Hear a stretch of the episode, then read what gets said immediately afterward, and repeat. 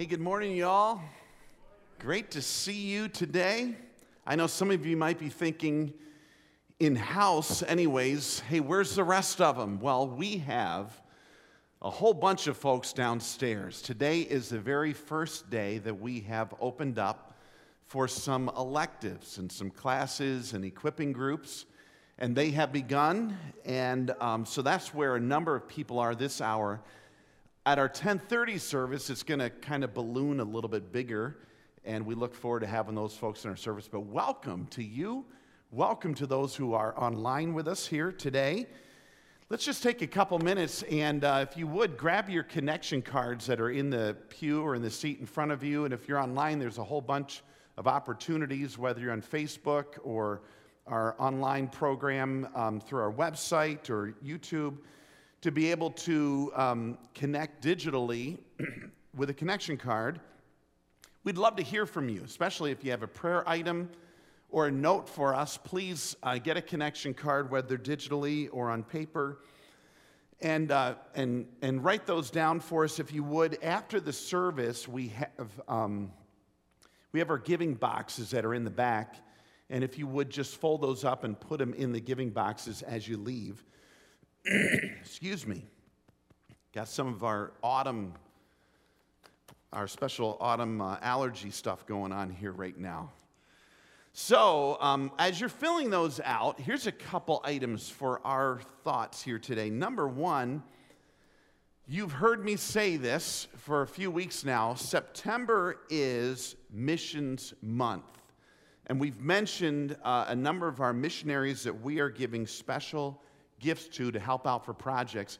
Well, today I want to highlight our Christmas missionary gift. Every year, we love to substantially give to our missionaries. So, not only will our missions gifts through September go to support two special projects for our missionaries, it's also going to help with our missionary Christmas gift. And let me tell you, we receive the greatest notes back from our missionaries when they receive these gifts a little bit later on. And, and our gifts will be a great help to them and an encouragement to them. So please note that if you're online, there is a Christmas missionary gift tab. And, um, and you can give that way, or else if you give in our giving boxes to our missionaries, make sure you specially note missions gift, and that'll help them. This also is TC Cares month. And it's a month that we partner with other churches and we give to help people in our community to show that we love and care for Traverse City. And so, um, online, whether on Facebook or on our website, we have a whole list of items that we can give to TC Cares. And there is a display in the back with a listing of those things as well. We have just a short time to give, so make sure that we load them up with items uh, that we can help people in our community. As noted, we also have our uh, fall ministries that have begun. Um, downstairs, also midweek, and we have brochures that are in the back for all of them to keep tabs with that. And then next Sunday, next Sunday, we have baptism by the bay. And we are excited about this. I was a little more excited two days ago because two days ago said it was going to be 74 next Sunday. Then yesterday it was going to be 71. And then I woke up this morning and checked the weather for next Sunday, and it's going to be 66. This is going in the wrong direction, people. So we need some prayer.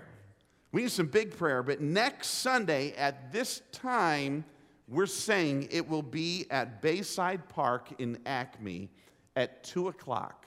Bayside Park in Acme at 2 o'clock. And we have, I believe, a dozen baptismal candidates. Isn't that great? That is fantastic. Yeah, that's what I'm saying. I think that's fantastic. We have a dozen, and most of them are adults that want to go public with their faith. And I'm just, I'm thrilled for every single one of them. So it'll be 2 o'clock, Bayside Park in Acme. And if, if the temperatures continue to go down five degrees every day, as they have been, we may change the location to there, okay, with a heater in it. But we'll let you know well enough in advance. Right now, 2 o'clock, Bayside Park and Acme, and we look forward to connecting next Sunday afternoon with that. Hey, I got thinking of um, the things that we renew in our lives. Think about it. What do you renew?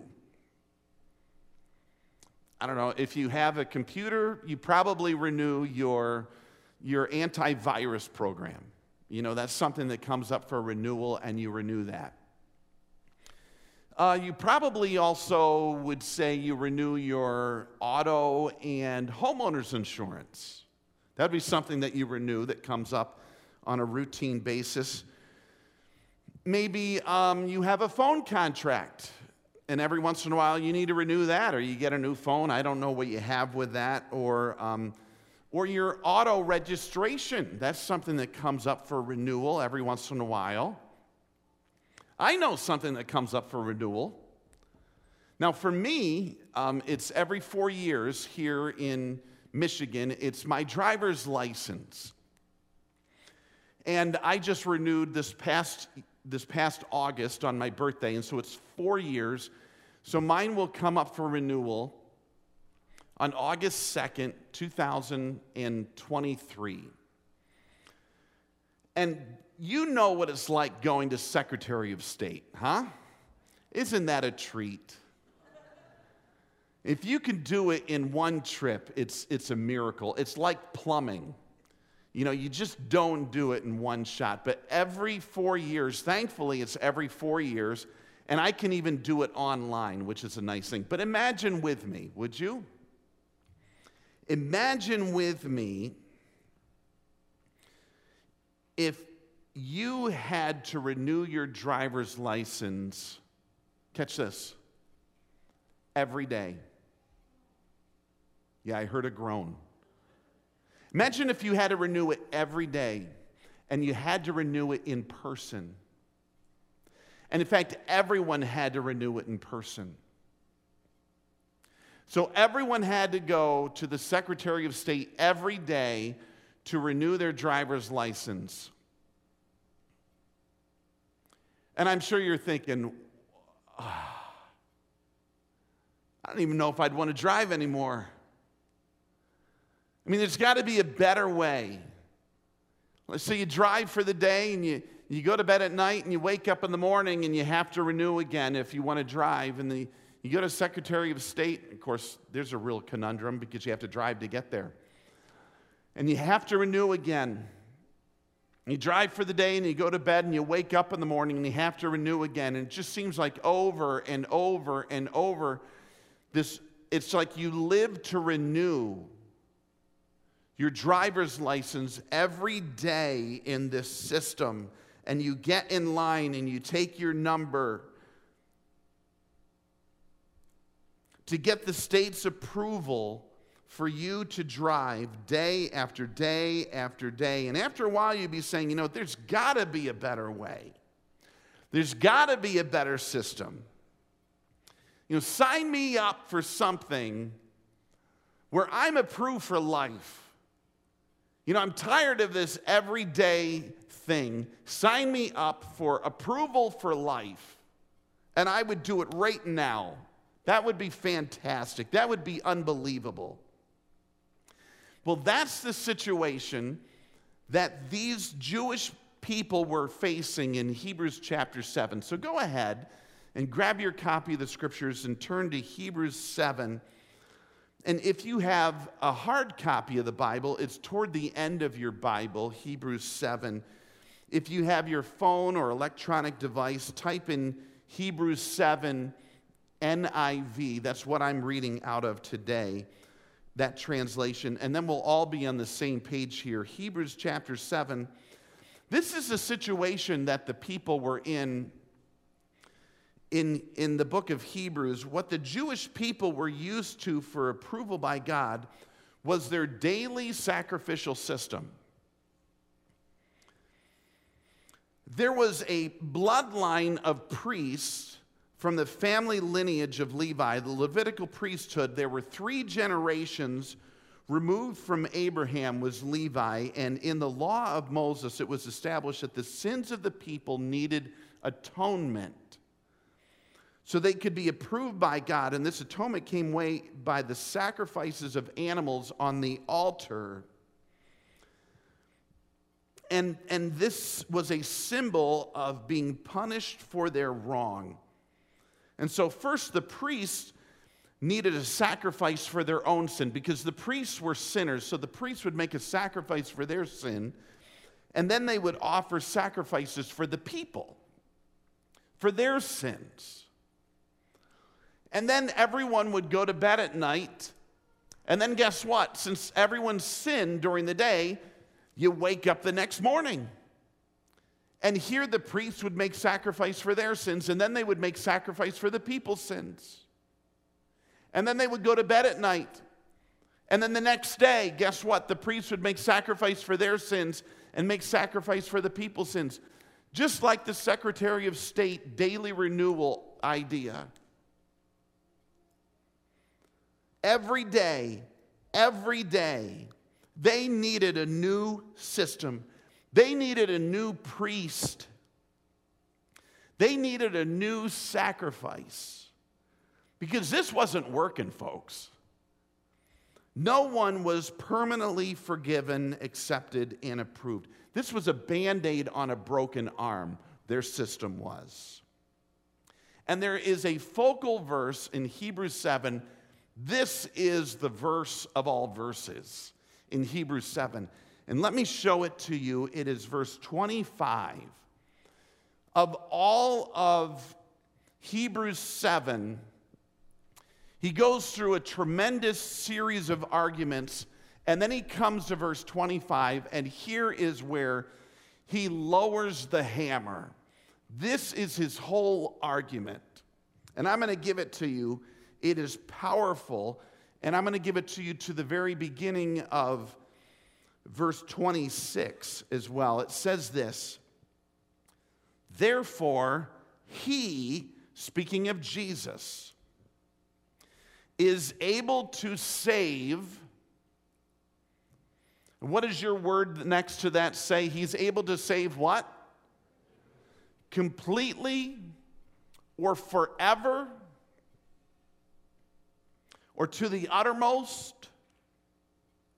So, therefore, Jesus is able to save completely those who come to God through him because he always lives to intercede for them. And here's the understatement of eternity such a high priest truly meets our need.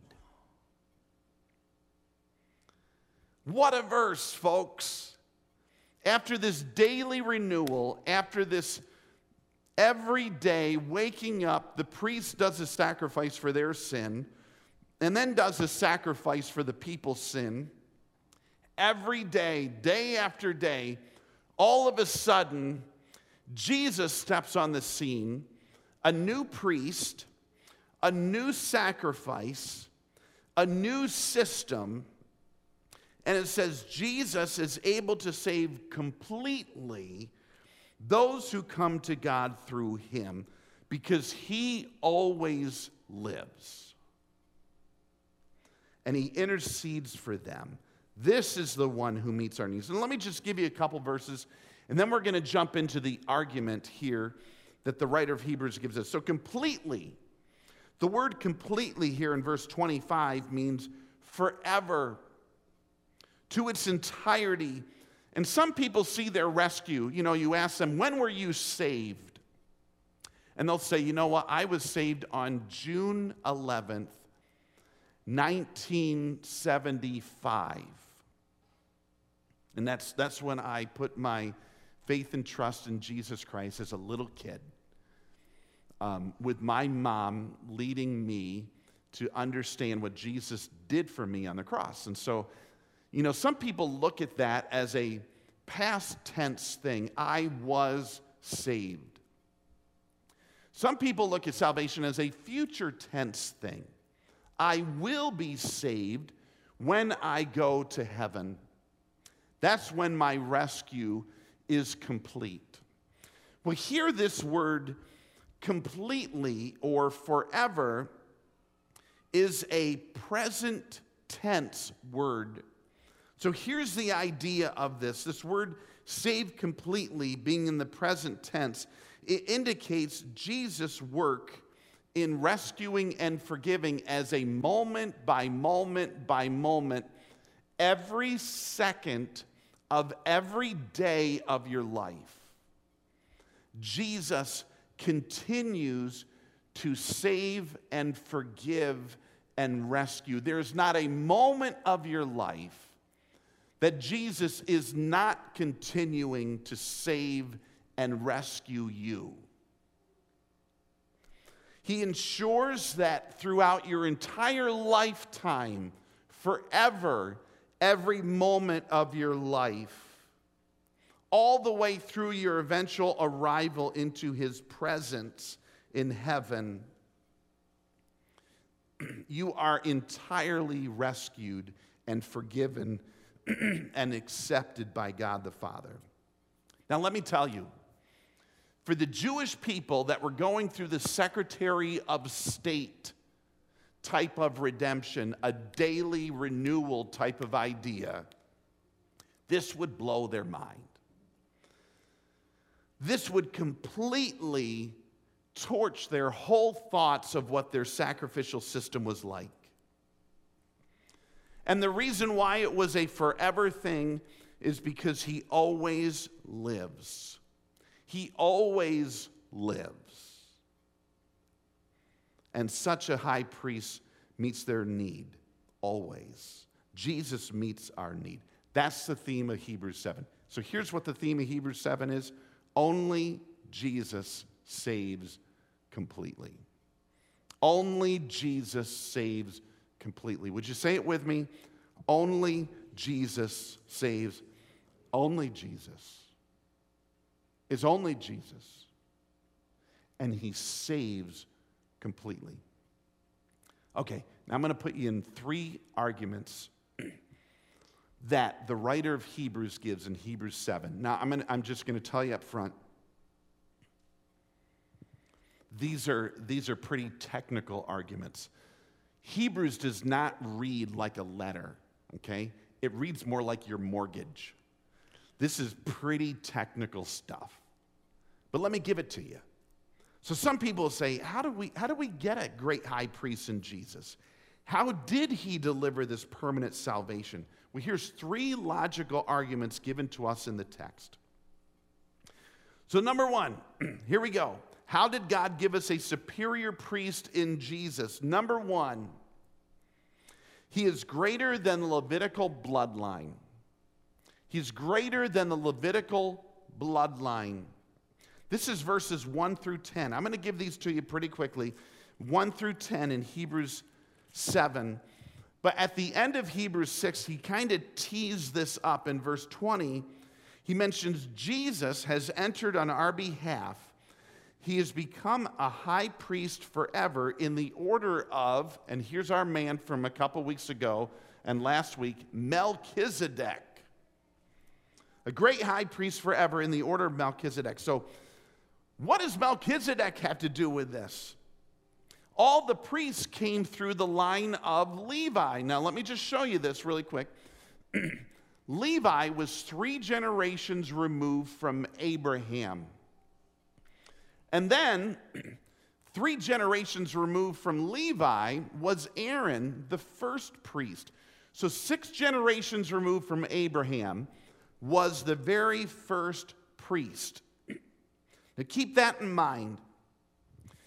Before Abraham, though, Abraham connected with Melchizedek. That we've discussed here the past couple weeks. He interacted with Melchizedek back in Genesis 14 that we talked about last week. So let me show you Jesus is greater than the Levitical priesthood. And here's the, the whole argument in Hebrews chapter 7. And I'm just going to give you a few verses. So Jesus is in the line of Melchizedek. He's in the order of Melchizedek, not in that of the, the Levitical priesthood. So here's a few things about this whole thing. Melchizedek had a few things going for him that Jesus has going for him. So, number one, his names. Look at verse 2. Abraham gave him a tenth of everything, it mentions. First, the name Melchizedek means king of righteousness, and then also king of Salem means king of peace. His names, he's got names going for him. So, just like Melchizedek, Jesus' name is King of Righteousness. His name means King of Peace. He's the priest of the Most High God. He ranks higher than all the priests because of his names. Let me give you number two under this greater than Levitical bloodline. His position was greater than Abram. Let me show you this. The whole reason he discusses this is in verse 2 and 4. So here people would say, man, Abram was great, and the Levitical priesthood is where we get all of this daily forgiveness from. And he says, you know what? Better than that, Jesus is greater because he's greater not only by his names, but he's greater than Abram because Abram paid a tenth of all of what he had to Melchizedek. So he mentions that in verse 2. Abram gave him a tenth of everything. And then verse 4, just think of how great Melchizedek was. Even the patriarch Abraham gave him a tenth of the plunder. So Abram gave him honor, gave him worship, and gave him submission by tithing to Melchizedek. And this is before any priests were on the scene through the Levitical line. And then he was greater than the priests. And here's the argument that that is. If you look down, say, in verse 9 and 10, his position was greater than the priests. And verse 9 and 10 says, One might even say that Levi, who collects the tenth, so all the priests would collect a tenth. But one might say that Levi, who collects the tenth, paid the tenth through Abraham, because when Melchizedek met Abraham, Levi was still in the body of his ancestor. Levi wasn't even born yet. So here's this whole argument that everything from Abram, from the Levitical priesthood, all paid homage to Melchizedek. And in that way, the writer of Hebrews says, you know what? Jesus is so much greater than the Levitical bloodline. Here's number two, and I'm going to move through these arguments a little bit quicker. He's greater than the law. He's greater than the law. So follow this. Look at verse 11. I'm going to give you two words, they're similar. In verse 11 and then verse 19. Look at the beginning of verse 11. It says, If perfection could have been attained through the Levitical priesthood, and indeed, the law given to the people established that priesthood. Why was there still a need for another priest to come? One in the order of Melchizedek, not in the order of Aaron. So notice the word perfection. If perfection could have been attained through the priests, and the law set the priests up. Now, notice verse 19. The former regulation is set aside because it was weak and useless. Notice this, verse 19 for the law made nothing perfect. So here's the two words I want you to see. In verse 11, it mentions perfection. In verse 19, it mentions the word perfect. This is a literary, uh, they're literary bookends at the beginning and at the end of an argument, basically saying that everything in the middle all supports what he's talking about He's highlighting a main argument that the law was deficient and insufficient to save forever.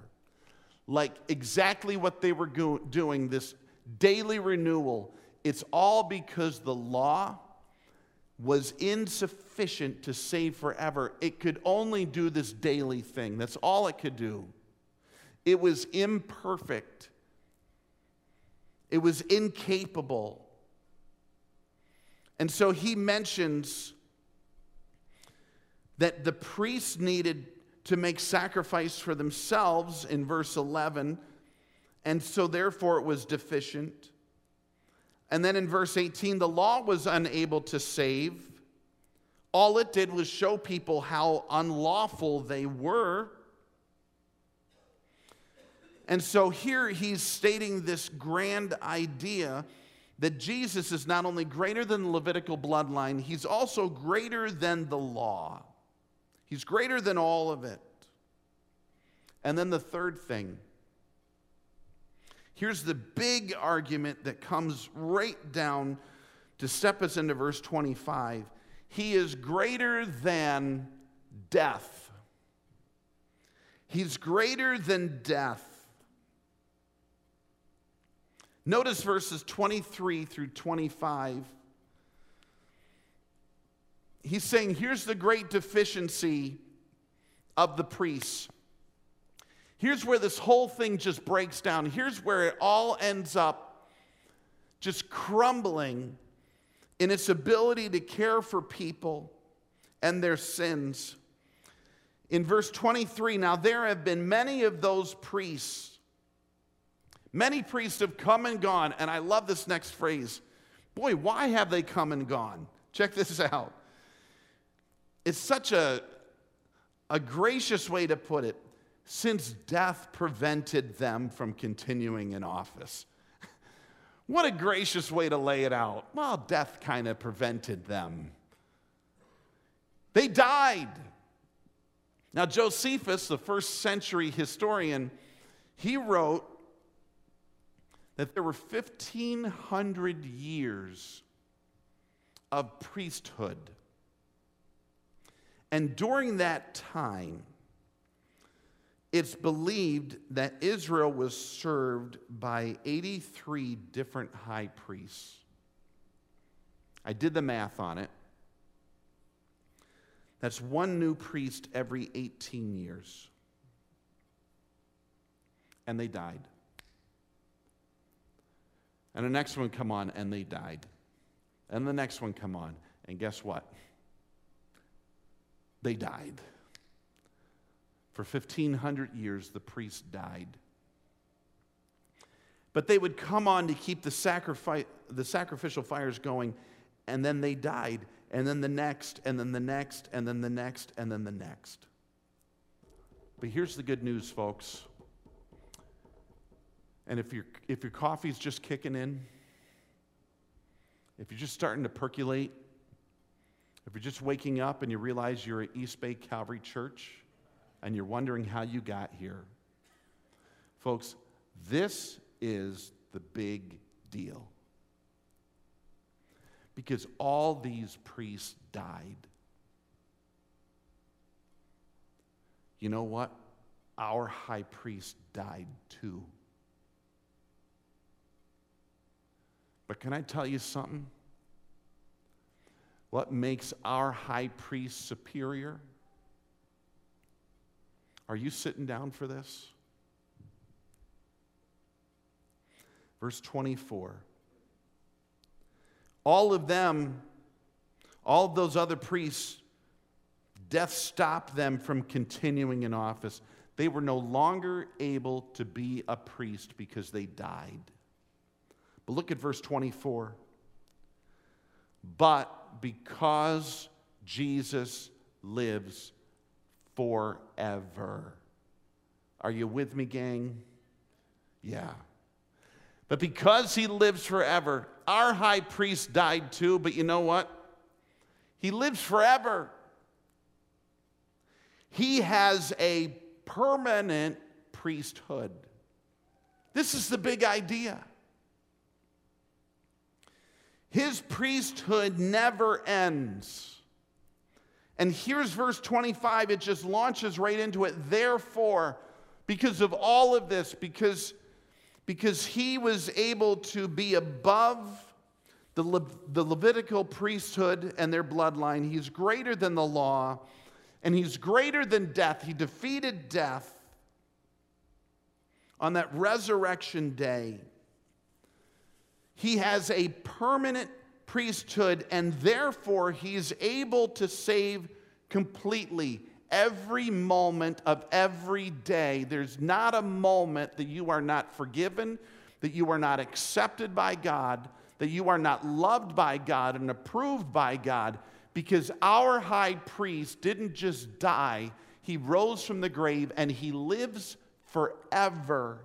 He is forever a priest. He is always interceding for you.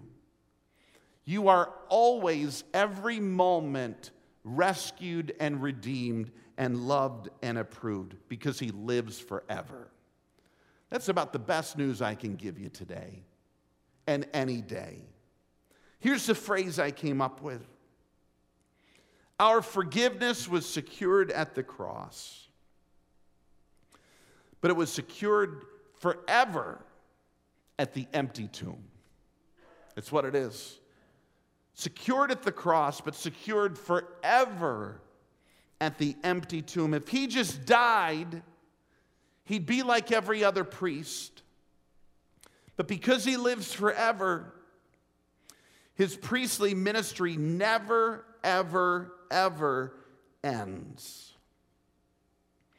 So then he gives a summary in these last few verses And here's what he mentions in verses 26 through 27. He mentions Jesus is greater than the Levitical priests, and, and that's what he says. You know, this high priest truly meets our need. He's holy, he's blameless, he's pure, he's set apart from sinners, exalted above the heavens. Notice, unlike the other high priests, he doesn't need to offer sacrifices day after day for his own sins and for the sins of the people. He sacrificed for their sins once for all when he offered himself.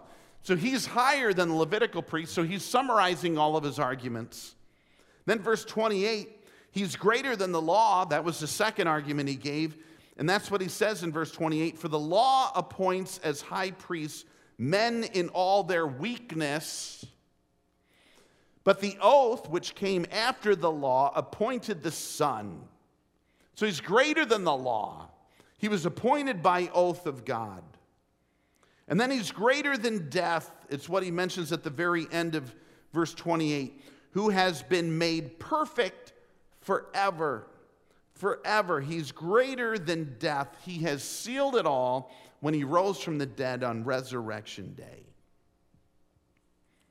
That's Hebrews 7. That's the great doctrine and teaching that, folks, we are secure because of Jesus Christ, because of his everlasting life, because he defeated death and conquered the grave at the empty tomb. Now, let's talk about this for a moment.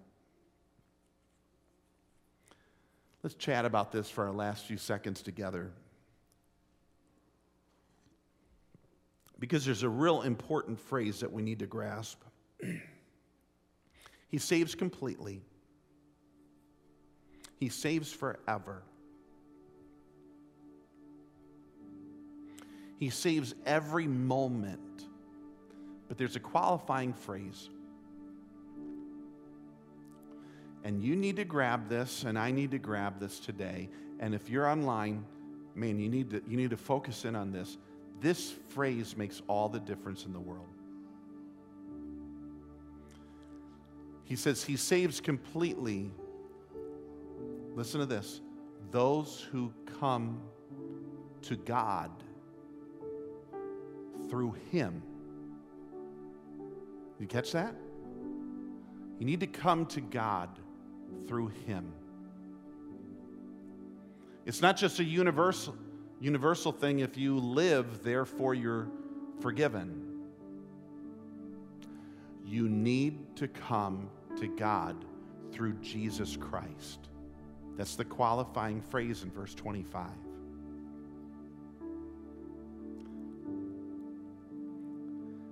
Some people try to come through God through other means. I'm going to come to God through myself. I think I'm good enough. I think I can make it. Some people still think they can come to God through a priest. That priest will get me there. if I talk to them and they talk to God for me, I think I can make it. Or through their heritage, you know, my family bloodline, they, they all have been strong Christians. Or through beads, or through rituals, or through candles, or through church, or through a cathedral, or through communion. That's how I'm going to get to God.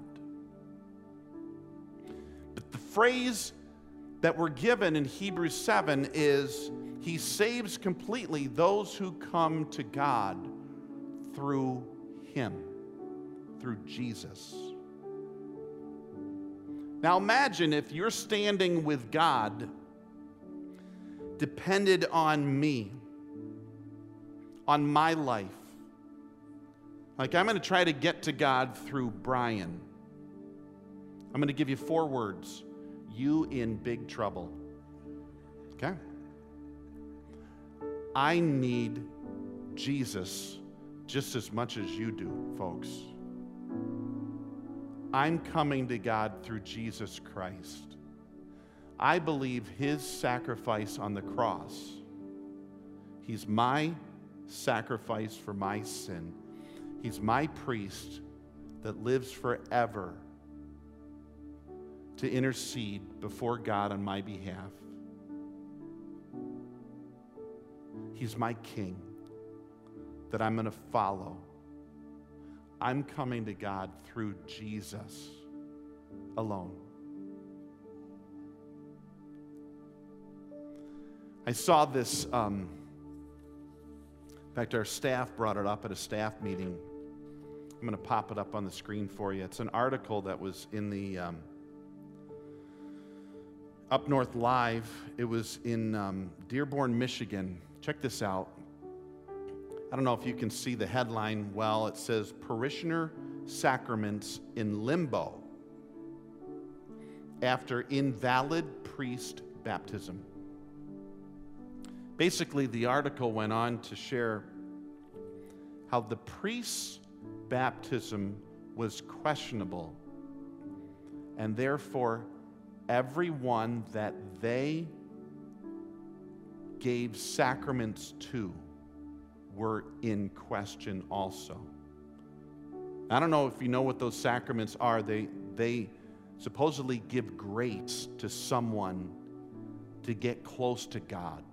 So, people trying to get close to God through that priest, because his baptism was in question, all of a sudden, it was all in question. It was all up in the air. So, imagine this someone whom he gave last rites to, someone whom he gave communion to. Here's the worst one yet someone whom he married. What happened there? we don't even want to go there. Um, some child whom he baptized, who then passed. If we trust in anyone or anything else besides Jesus Christ, if we try to get to God through anyone else or anything else besides Jesus, it will fail. Imagine if we preached forgiveness for a day, come back tomorrow and we'll do another forgiveness for a day. It's not going to work. Jesus offers forgiveness forever. And so I encourage you if you've never put your eternal trust in Jesus. You know, I'm not going to trust myself. I'm not trusting a priest. I'm not trusting that anything else will get me into heaven. My rituals, my bloodline, anything. Only Jesus Christ, that He died for me, that He rose again. If you've not believed that and put your trust in that, I want to say, do it.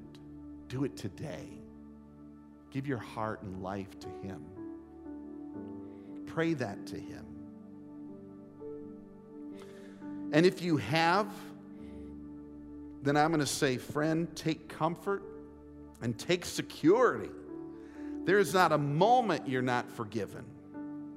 There's not a moment that you're not loved. There's not a moment that you're not accepted by God. In your hardest time, in your challenging world, in your biggest mistake,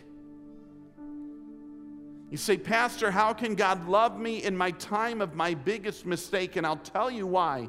Because you didn't come to God by yourself, you came to God through Jesus Christ. And so your mistake is forgiven by Jesus Christ. You came by Him.